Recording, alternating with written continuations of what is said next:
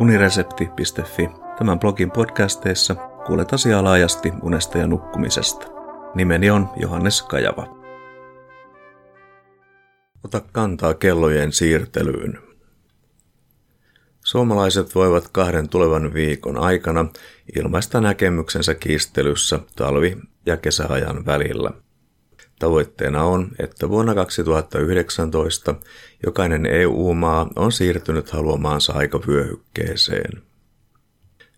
Euroopan komissio on ehdottanut, että kahdesti vuodessa tapahtuvasta kellojen viisareiden siirtelystä luovutaan EU-ssa. EU-maat voivat valita itse aikavyöhykkeen, johon haluavat pysyvästi siirtyä. Kesä- tai talviajan lisäksi myös muut ehdotukset ovat mahdollisia. Ota kantaa.fi-sivustolla on mahdollista ilmaista oma mielipiteensä niin sanottuun kellonviisareiden siirtelyyn. Asian päättää lopullisesti Suomen osalta eduskunta, mutta tämän kyselyn tuloksia hyödynnetään käsittelyssä. Tavoitteena on, että muutos tulee voimaan vuonna 2019.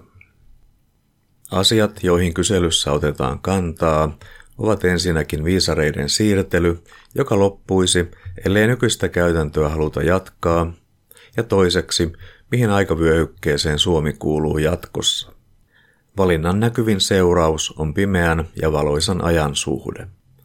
Kesäajassa illat ovat yhden tunnin ajan pidempään valoisia, kun taas talvi eli normaaliajassa pimeä tulee illalla tuntia aikaisemmin.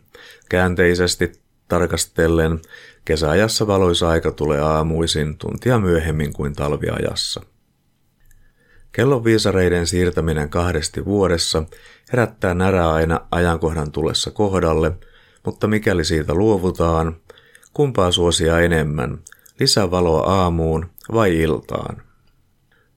Julkisuudessa pysyvän talviajan ja vastakkaisesti pysyvän kesäajan väliseen valintaan ovat näkyvimmin ottaneet kantaa unitutkija Timo Partonen Terveyden ja hyvinvoinnin laitokselta ja Suomen latujärjestö, jonka pyrkimyksenä on edistää ulkona tapahtuvaa liikuntaa ja joka siitä syystä arvostaa kesäajan tuomaa valoisuutta.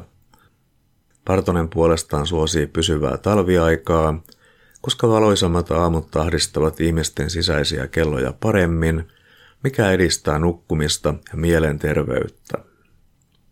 Partonen esittää, että pysyvä talviaika, jossa illat olisivat nykyistä hämärämpiä maaliskuun lopulta lokakuun lopulle, tahdistaa elimistön sisäistä kelloa ja edistää nukahtamista.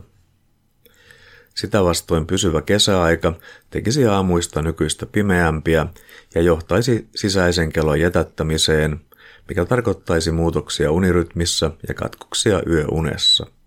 Seurauksena väsymys lisääntyisi, mieliala saattaisi laskea ja sydämen ja verisuonten rasitus kasvaisi. Havaintoja on myös siitä, että nämä tekijät heikentävät sokerin sietoa ja altistavat lihomiselle.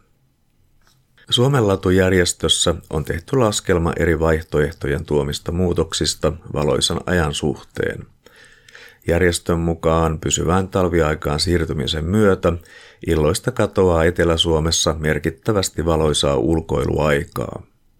Sitä vastoin pysyvä kesäaika toisi eteläsuomalaisille alkuiltaan 90 valoisaa tuntia lisää vuodessa ja kiilopään korkeudella asuville pohjoissuomalaisille se tarkoittaisi 40 tuntia. Ulkoilumahdollisuuksien näkökulmasta paras vaihtoehto olisi siirtyminen pysyvään kesäaikaan ja huonoin vaihtoehto olisi pysyvä siirtyminen normaaliaikaan eli talviaikaan, järjestö esittää. Talviaika tuo aamuihin enemmän valoisaa aikaa, mutta vähentää sitä illasta, mikä pitää ihmisiä sisätiloissa ja passiivisempana. Järjestön mukaan toiseksi paras vaihtoehto on nykyinen malli, eli kellojen siirtäminen keväällä tunnilla eteenpäin ja syksyllä tunnilla taaksepäin. En ole tarkistanut järjestön tekemiä laskelmia, mutta linkki sivulle, jossa tämä kirjoitus on nähtävissä, löytyy tämän podcastin tekstiversiosta. Sekä Timo Partonen että Suomen Latu, vaikkakin vastakkaisten vaihtoehtojen kannalla, näkevät muutoksen liittyvän terveyteen ja hyvinvointiin. Partosta on kritisoitu siitä, että hän ottaa huomioon vain ihmisen sisäiseen kelloon liittyvät tekijät seurauksineen. Omalta kohdaltani olen jossain määrin kummastellut samaa, sillä ajattelen, että työ- ja koulupäivän päätyttyä valoisa aika mahdollistaa ja kannustaa paremmin ulkona olemiseen. Myös sillä on vaikutus hyvinvointiin. Valoisana ja lisääntyminen aamuisin ei juuri näy edellä mainitulle ryhmälle muuta kuin työ- ja koulumatkoilla autossa istuessa.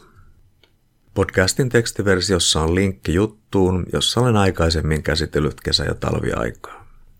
Kannanotto visareiden siirtelyyn on mahdollista aina perjantaihin 12. lokakuuta saakka otakantaa.fi-sivustolla. Kiitos kuuntelemisesta ja mikäli pidit jutusta, linkkaa se unesta ja nukkumisesta kiinnostuneille.